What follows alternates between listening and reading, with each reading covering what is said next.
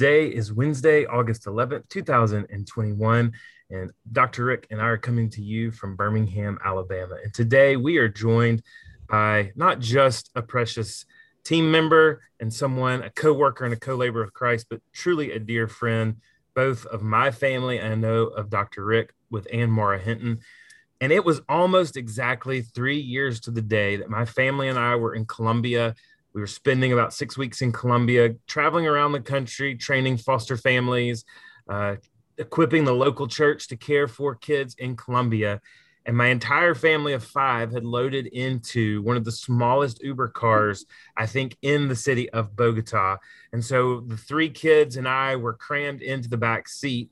And the next thing I know, my wife is on the phone with our dear family friend, Ann Maura Hinton, talking about the idea of bringing her education and her background to bear in a space to help adopted foster children, as well as to help families who were having the need for education intervention with their kids, especially those kids that come from hard places, adoption, and trauma. Well, Ann Maura has has been such a help both to Ashley and I and our children in our education endeavor with them. Uh, we chose to homeschool our kids many years ago, and she has been just a breath of fresh air and an answer of the Lord just to come in and help. Uh, this is a woman who fearfully loves the Lord. She and Robbie have dedicated their lives to making God known and the gospel known in so many different ways. She lives in Cary, North Carolina. There's so many things I could say about Ann Maura. There's so many things I could tell you about how certified she is, but let's just say she is educationally trained. Uh, she loves the Lord. Her, she is emotionally uh, attached. I've seen her and heard of her in hard situations with hard kids. And the Lord continues to, through his Holy Spirit, keep her humble, to keep her kind, loving, gentle, but also direct in helping families. And so, as school is getting started, we know that many kids struggle as they get back in that routine. And we thought, what better way to bring Ann Maura on so that we could help prepare our kids, but also so that we could uh, get the early signs that our kids may need uh, an independent educational plan to, to have an access, uh, have a have their own individualized plan, and also to help you know how Bridge Educational Services can help you and your family. But before we bring Dr. Rick and Ann Maura on, I want to remind you of our recently released pregnancy counseling site. It's specifically designed to reach and meet the needs of women in unplanned pregnancies, their family members, and to meet the needs of pregnancy resource centers that serve them. It's filled with encouragement, information, resources, and direct contact to our professional pregnancy counselors. And so you may be going, what do I need a pregnancy counseling site for in my daily life? Well, we want you to have this website in your back pocket in case there you come in contact with someone in a pregnancy counseling situation, you come in contact with a woman who's pregnant and, and it's unplanned or it's a crisis pregnancy and she doesn't know what to do. So that you could tell your churches about this resource that you could tell others about this resource. And it is planmyadoption.org again that's planmyadoption.org and so you can go there give that website out or see it in our show notes. Well dr rick like i said there are so many things that we could say about our friend and sister Ann Maura hinton. She is qualified uh, she loves the Lord. She is uh, passionate. She does things so well with what she does. I mean, really, the only thing, and, and, and I mean, tongue in cheek in a sense, that I can say right now that is a negative towards this sweet sister is that she cheers for the Tennessee Volunteers. Outside of that, and I hate to make everything about football and SEC football, there's really not a lot that you can say except for that major character flaw of cheering for the Tennessee Vols you know, Herbie, it it really just goes to prove that everyone has, you know, some sort of a chink in their armor, right? And and so that's that's but that's really about the only thing we can really say about Ann Maura that that we, you know, that we that we question. Um, it's really, you know, even you bringing up the fact that we have been at this now for three years with Bridge and and and where we are in the ministry that the Lord's put in, in front of us um, it's I, I kind of think of it in both ways. It's like, wow, it's been three years. It doesn't seem like it's been that long, but then at the same time, you know, on, going like it's only been three years. Like we've seen we've seen God do so much, and so I'm just really thankful for Ann Maura and her friendship and and the way that uh, the Lord has just knit her together with our team. Um, and so Ann Maura, welcome welcome to the Defender podcast. Wow, you guys are really you know how to make somebody feel good about themselves. Thank you. well, you know, I mean, we we enjoy we enjoy all of our guests, and and and it's fun to get to talk to all the people that we do. But there there are certain folks that are just kind of you know the like home the, the, home team, and and you're yeah. definitely part of the home team. So well, thank you. You guys are great. Thank you so much. I love working for Lifeline. I love the mission. I love um, the fact that that um, when I think about uh, when I just think about kids being created in God's image and just um, the excitement that I see in in in all of the Lifeline and the mission for Lifeline, it, it just it really is it really is exciting. So I, I thank you. Thanks, thanks, and glad to be here. Well, you know, so we several years ago when we started this, you know, this conversation about um, really kind of pressing in and helping families as they try to parent well and as they try to disciple their kids and and you know lead their kids in in growth in um, in in their in their intellect and and in their you know their ability to reason which we know is key to like it's part of that's part of being a disciple that um you know that that there are a lot of families that find that there's a real connection between uh, trauma and neglect and a lot of the things that we see on a regular basis in the lives of our kids that have come from hard places um, and some cognitive struggles.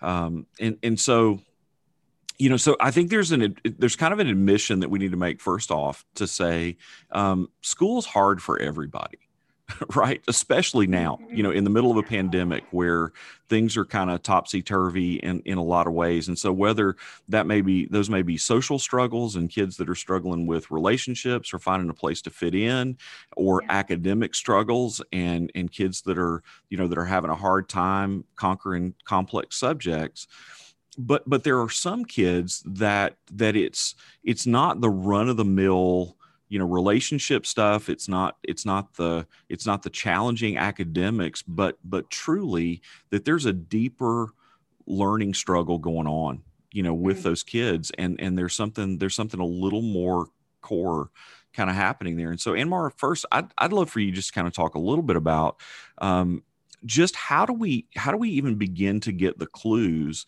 of what's a normal academic challenge and and what's you know kind of a deeper learning struggle that our kids may have? How do we know even what we're looking at there?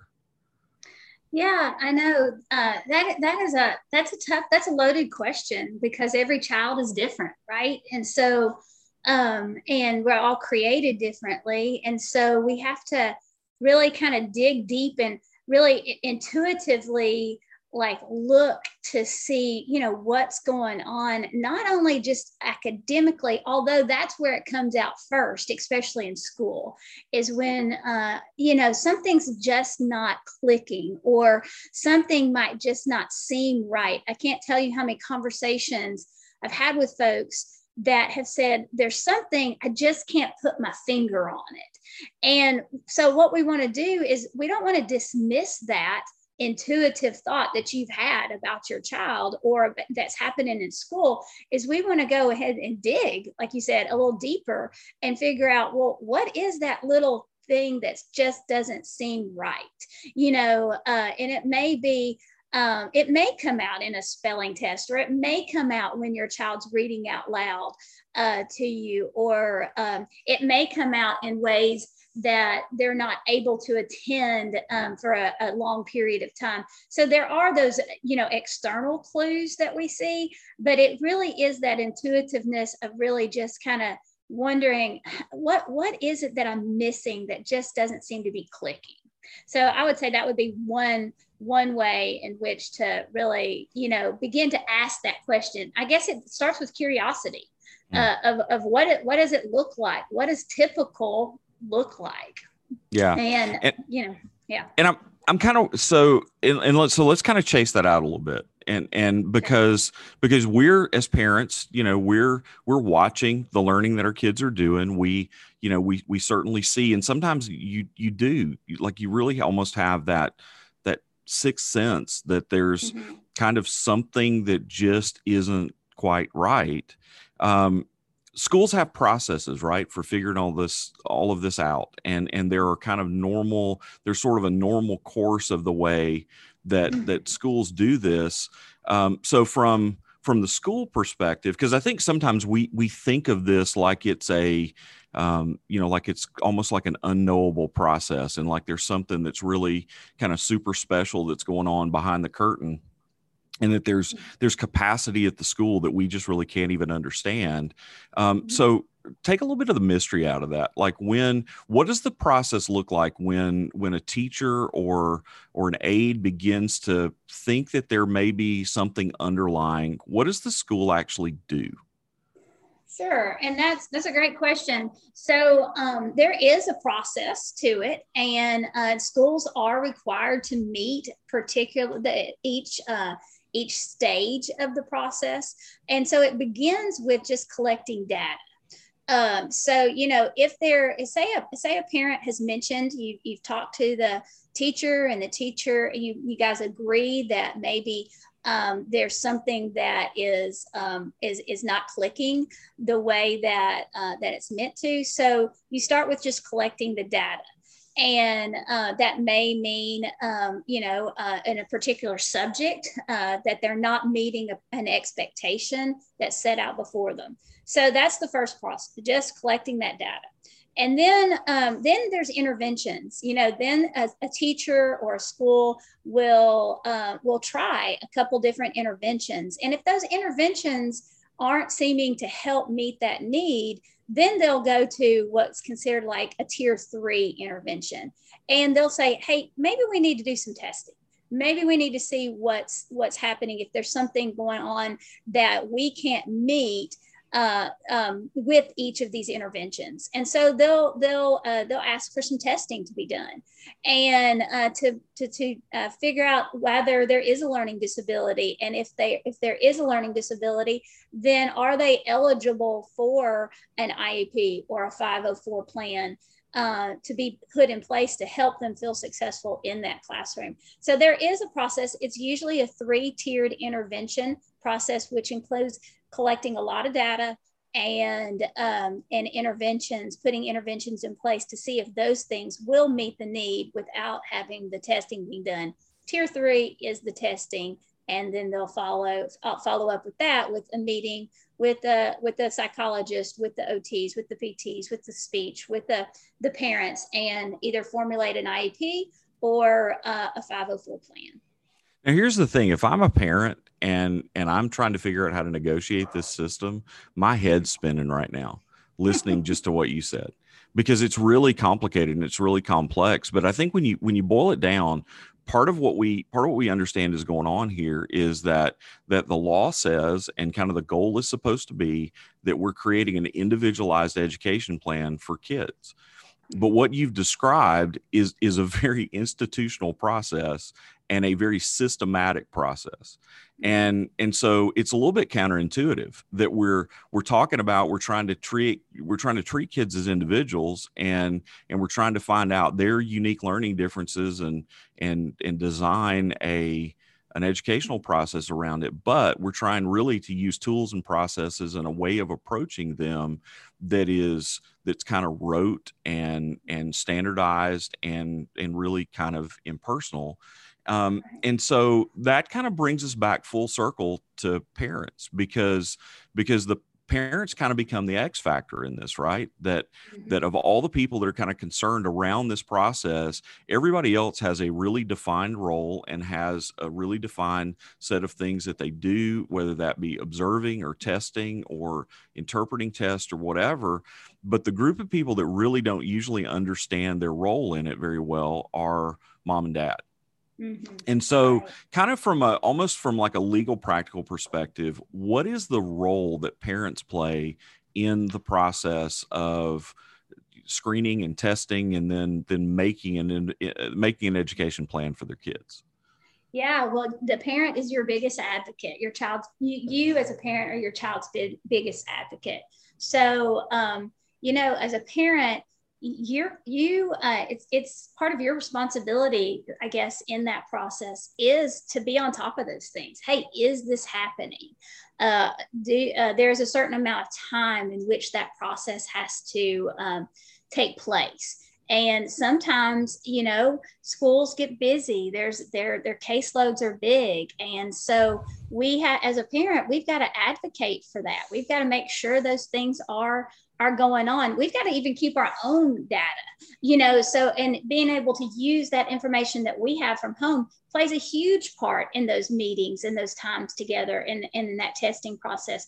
But also just understanding the process too uh, is going to help you as a parent to be able to um, you know sit in those meetings and uh, ask for the right type of services and different things like that. But you as a parent are your child's biggest advocate.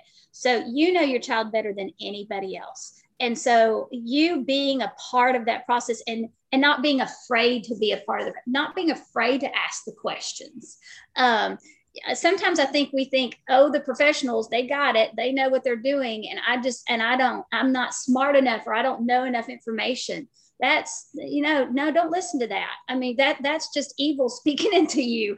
That so you just go and not be afraid to ask the questions and um, and be curious. Uh, and that's advocating. That's a huge part of advocating for your child in this whole process.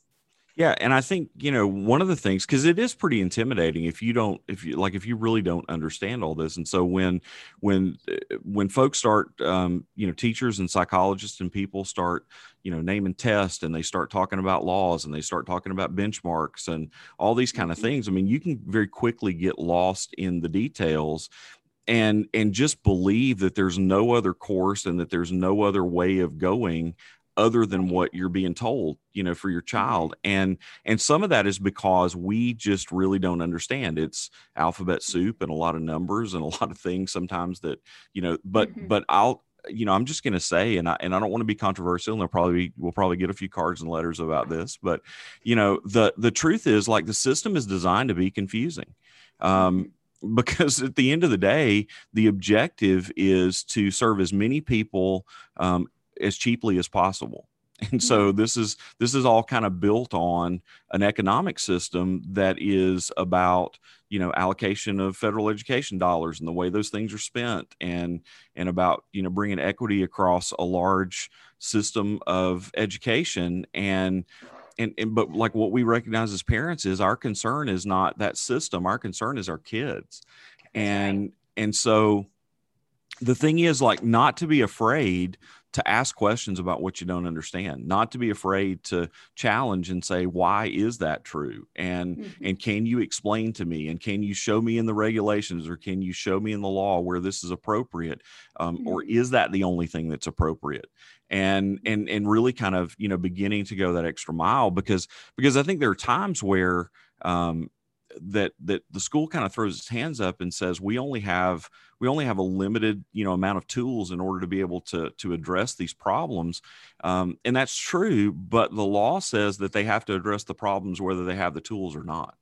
Right. And yeah. and so and a lot of that is housed up in a, a, couple of things you know generally there are a couple of plans that are that are really kind of key to the services that our kids actually get and and like how the school actually approaches them.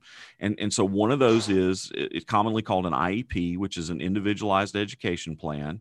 And then the other one is is a 504 plan which actually refers to the federal code section. It's section 504 that um, of the i think that's american americans with disabilities act right that right. yeah um, rehabilitation um, act mm-hmm. rehabilitation act that's right so um so so those are two different kinds of things could you just quickly kind of orient our listeners to what is an iep and mm-hmm. what is a 504 plan sure yeah like you said um, yeah, uh, the Individuals with Disability Act is the I is the federal special ed law, special ed law for children with disabilities.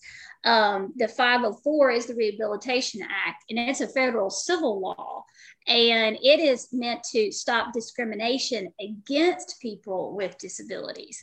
And so they, there are, you know, who is eligible for each of those is different. Um, an IEP is meant uh, for a child who has one or more of the 13 different disabilities listed in the IDEA, uh, which includes like uh, a physical disability, autism. It's going to include uh, other specific learning disabilities. I would say this is one area, and this is, could be a whole nother conversation, but I will say a lot of uh, a lot of folks say, "Hey, my child has been diagnosed with dyslexia, so therefore he should have an IEP." Uh, well, according to the system or the law, that's not necessarily true. And so, um, because that dyslexia is not listed as one of the disabilities on the IDEA or on the Individuals with Disabilities Act. And so um, it does have th- 13 different categories, and specific learning disabilities is one of those. And sometimes dyslexia does fall under that category, but that's going to be very specific. And again, again, your mind, your brain begins to whirl at that. But and I know that wasn't brief, but uh, so uh, so I apologize. But the so the disability basically, um, if a child's is if their academic performance and their ability to learn in the general education curriculum uh, is affected then they will receive an IEP. So that's going to be different instruction, specific instructions to, that a child needs to be able to feel successful in the in a classroom. Now, the I the 504 is a little bit broader definition. Okay, so that's your children. A lot of times you'll see children 504 plans that have the diagnosis of the ADHD, and um, and sometimes even in even dyslexia. But uh, it's going to be individual again. And this particular plan is developed to ensure that a child who has a particular disability receives the accommodations that will ensure that academic success. Um, and so the difference there, and I like to say it this way the difference is between accommodations and modifications. Accommodations is going to be what you find on a 504 modifications to a curriculum and to the way a child is taught is going to be on your IEP. Yeah, so so just to kind of boil that down for our for our listeners, so that would be um, so a 504 plan would be that my child is able to use assistive technology so they're able to type their assignments instead of write them because their fine motor skills are affected. Um, right.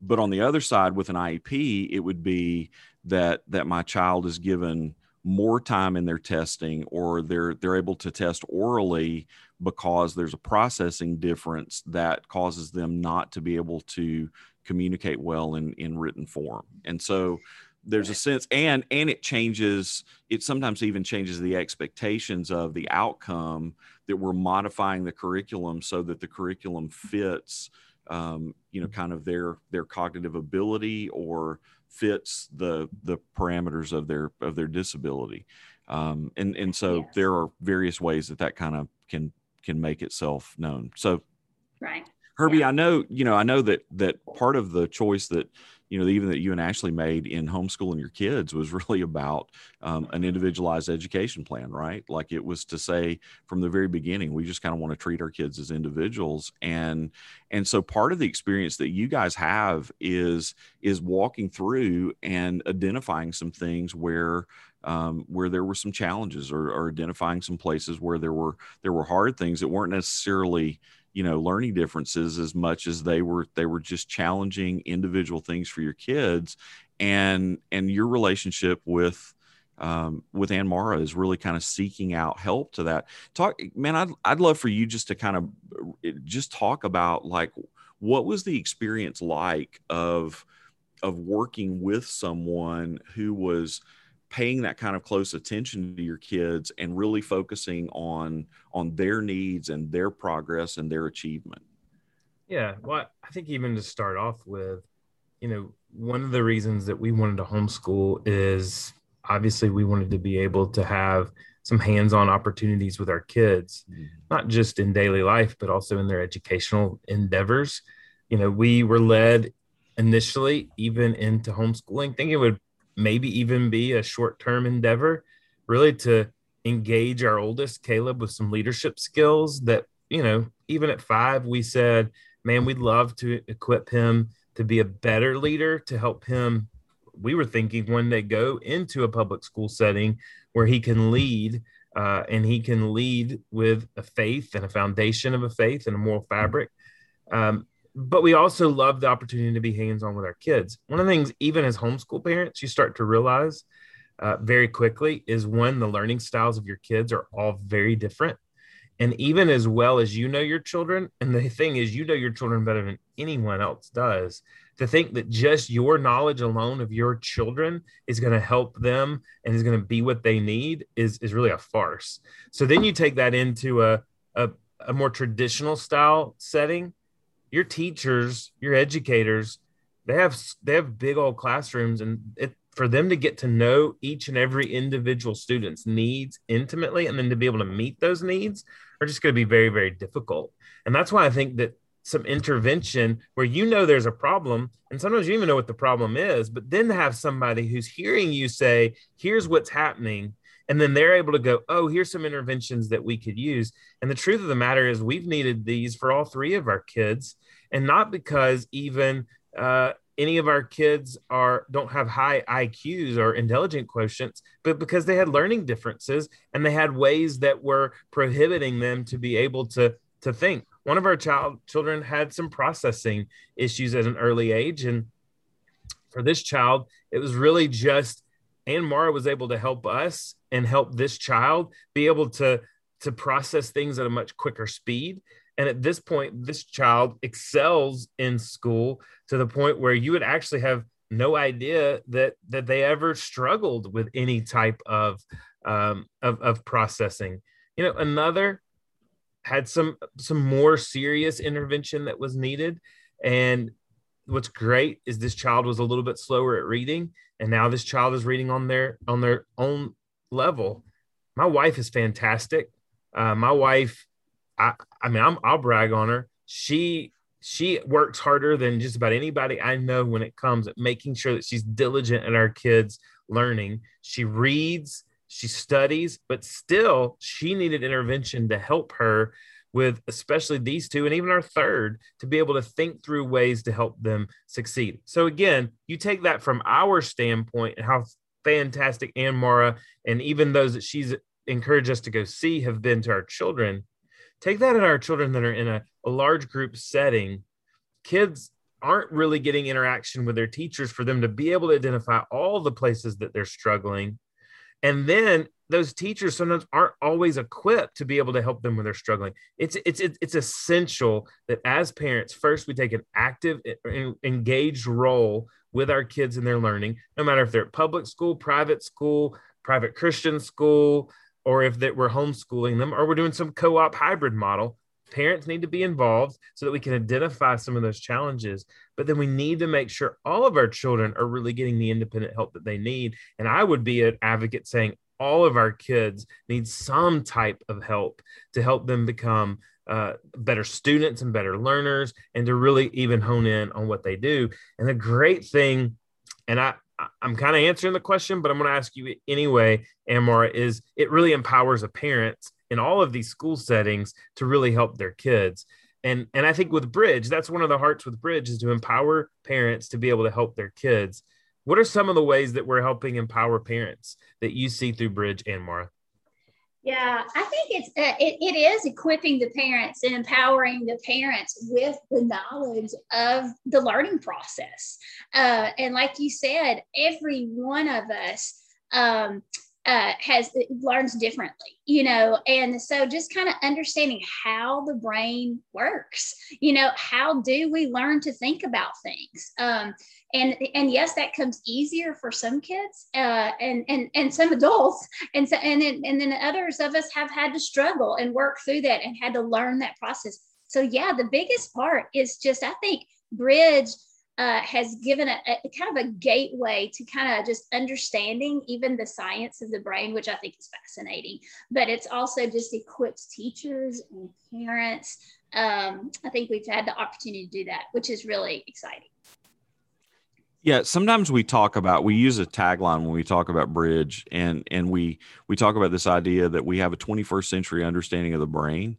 But some of our our ways of approaching things haven't really changed. And so we have a 19th and 20th century you know set of techniques but we know so much more about how we're wired and how we're you know fearfully and wonderfully made. And so um so really you know a lot of this looks like um playing brain games with kids, right? Mm-hmm. Like doing things that are actually fun and engaging and something parents can be involved in and something that that we, you know, we can do and and eh, to to actively stimulate kids to to exercise their brains, um, just like we would encourage them to exercise their bodies um, in order to to grow, in order to you know build um, Eh, you know we're not building muscles we're building synaptic connections we're building you know we're building things in the brain and building pathways. And and so eh, like with a typical session with bridge and, and a typical tutoring session with bridge what is that kind of what's the feel of that?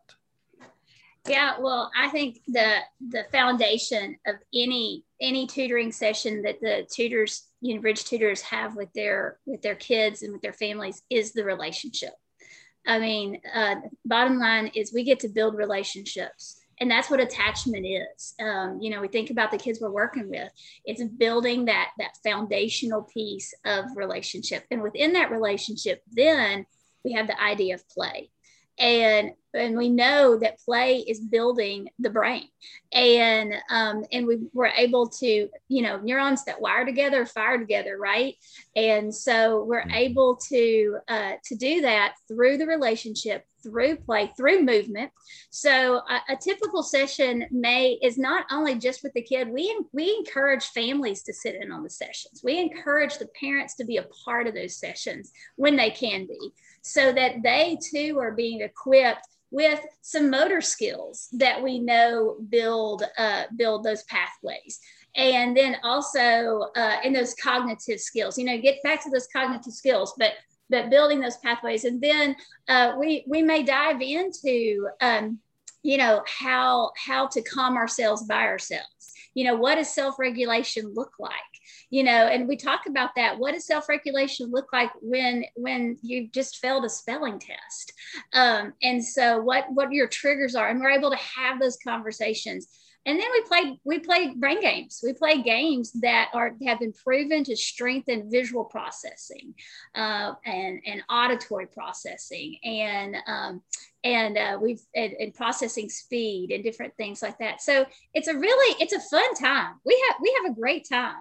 Um, working memory is uh, is something that uh, where you know you've got the knowledge up in your head but you got to use that knowledge and so that's what working memory is. So we we draw on that and use things uh, use different techniques and tools and games to be able to to help to build that working memory. So um, but yeah I, I would definitely say the key to all of it is building those relationships and helping to cultivate those relationships. You know and i think that's where we really kind of bought into the the connection of all this and and how this could be really helpful for families that are you know that are connected to lifeline because because so much of the of the frustration and i've talked before on the podcast about you know some of our frustrations with the education system and and those things and and but but here's the thing like it's a system built on serving as many people as we possibly can as efficiently as we possibly can and and for the same reasons that we you know sometimes say and and I hope this isn't a bad equivocation, but the same reason we say institutions are not good at parenting kids, right? Like we don't want kids to grow up in institutions because because they don't do what families do and they don't give the the care and the attention that families do. That's that's the same reason that we don't want to leave education just to institutions but I think the way the system is put together, it it kind of has the feel of, hey, we're the professionals, just trust us. Um, when truly if you if you talk to most educators what they will tell you that they really want is they want involved moms and dads. They want moms and dads that are that are working with their kids and that are part of the you know part of the learning equation and and parents that are you know that are well involved. But i think the way we have built our education system more and more seems like it's it's kind of encouraging parents not to do that in in the in in kind of the way that it's structured. And and so bridge i think really as much as it's a bridge to anything else in what we do in, in bridge educational services it's that way back for parents to really learn um, how to be an effective efficient part of you know of their child's learning. And and so um, you know i love the fact that we we get to we get to help families connect at a deeper way and we get to help them as they're learning to play together and as they're building attachment through play they're also like building the brain through play. Um, so Ann Maura we um, you know really kind of have a few services that that we sort of center on with bridge that are that are ways that we've lined out to help families. And so, can you kind of talk about just the services that are available for Bridge, um, and then maybe just a little bit about ways families can can get connected, how they can how they can find you and and the rest of our Bridge team in order to take the next step. Yeah, so um, so a couple different ways. One is uh, we do help um, help uh, families to mediate through their educational journey uh, with the with the different school systems. So if you do have questions or are curious and trying to figure out, you know, that IEP or that process, those 504s, then we'll definitely walk with you through that and kind of guide you and help you to look to uh, ask those questions. And so so the IEP journey or the 504 journey or just the educational journey um, in the in the public school system, um, and then also we we help uh, we have tutors. We have a team. We have a great set of tutors, uh, bridge tutors that will meet with families. Uh, I, I, like to say we were doing Zoom before Zoom became popular. Um, and we uh, do those, uh, uh, you know, over through Zoom, we can meet. Um, the our tutors meet with uh, individual kids one on one where we play those brain games and we equip them with those those cognitive uh, tools to help build that that core. And uh, so that's through that. Uh, we also offer an informal screening. Um, so those screenings are going to uh, look at your motor development your social emotional development and also your cognitive development. We'll write up a report. We meet with the parent. We walk through the report with uh, the parents to kind of help them see what is going on underneath that that the surface underneath di- diving deep into that cognitive core to see if there is um, an underlining issue uh, we're not going to diagnose we can't diagnose uh, but but it is a tool to help us to develop a plan to meet help meet parents meet that need.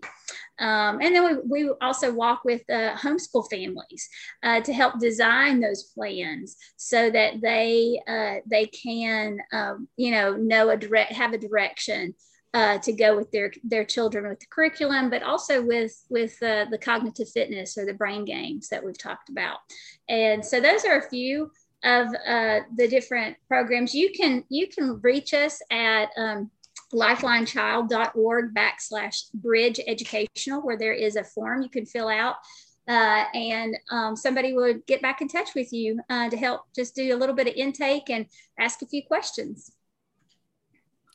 Yeah, it's that's that's an awesome um, it, it's an it's an awesome thing that we get to do to to be able to come alongside families and and to you know provide these kind of helps and I and I think one of the things that um, you know our team really wants to go the extra mile for families in this. And so um, in in addition to providing those services like we're here um, to to to talk and to consult and to help. And and Maura's been known to attend IEP meetings at times or you know folks on her team have been a part of um, you know kind of speaking into those plans and really helping uh, parents that are you know that are a little bit confused about where to go and and how to proceed because it can be confusing. State laws are different in different places and and and school systems operate differently in the way that they you know they attempt to comply to the law and so um, you know so that's a um, you know that's a that's a significant piece. I think you know herbie for us one of the one of the other things that was really important to us along the way is to provide these services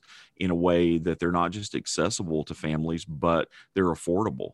And and that you know we've really um, we've really tried over time to to to provide tutoring and and provide these things um, in a way that um, that families who are you know many times stretched in a lot of ways, including financially, and providing all the help that their kids need, that finances really aren't um, you know aren't a barrier to you know to families as well. And and and so I know that's part of our commitment at Lifeline to to be there for families and to provide you know these post adoption and and and during foster care placement services in a way that we um, you know, in, in, a way that families are not precluded from being able to get that, and that we, you know, even have um, generous donors that help us to be able to help families to to get these services, and and so.